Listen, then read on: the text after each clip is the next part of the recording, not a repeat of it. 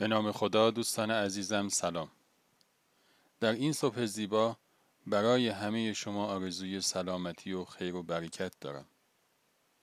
از شما دعوت می کنم مثل روزهای قبل داستانک امروزمون با عنوان تهارت رو هم بشنوید.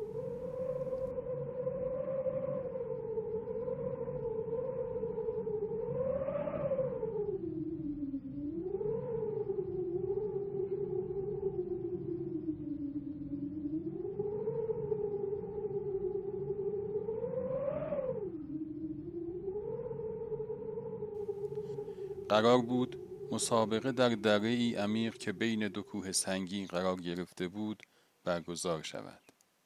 در دو سوی دره دو پرده بسیار بزرگ و با فاصله از کوه ها نصب شده بود و نقاشان در پشت پرده ها به کار نقاشی روی سنگ ها مشغول بودند. قرار بود نقاشان بزرگ دو کشور روم و چین در این مسابقه هنر تصویرگری خود را به نمایش بگذارند.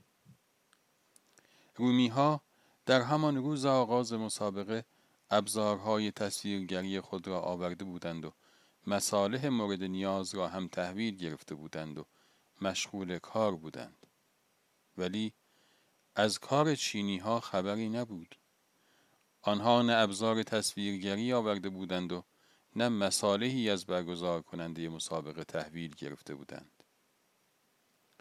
روزهای آخر مسابقه هم رسید و کار به همین منوال بود. کسی هم از پشت پرده ها خبر نداشت. تقریبا همه مطمئن شده بودند که در این مسابقه رومی ها برنده خواهند شد. روز پایان مسابقه رسید و پرده های دو طرف همزمان افتاد.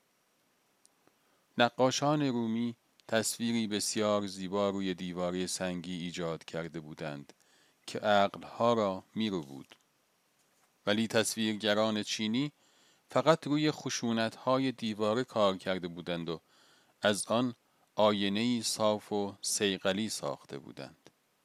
در این آینه می‌شد کل زیبایی های خلق شده توسط تصویرگران رومی را دید.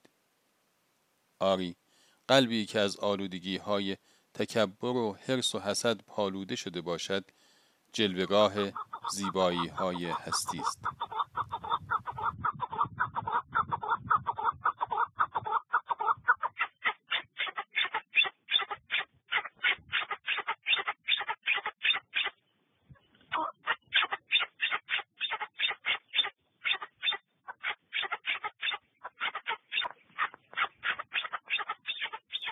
خب دوستان همیشه همراه. امیدوارم که از شنیدن داستانک امروزمان لذت برده باشید. تا روزی دیگر و قصه اینو شما را به خداوند بزرگ میسپارم. خدا نگهدار.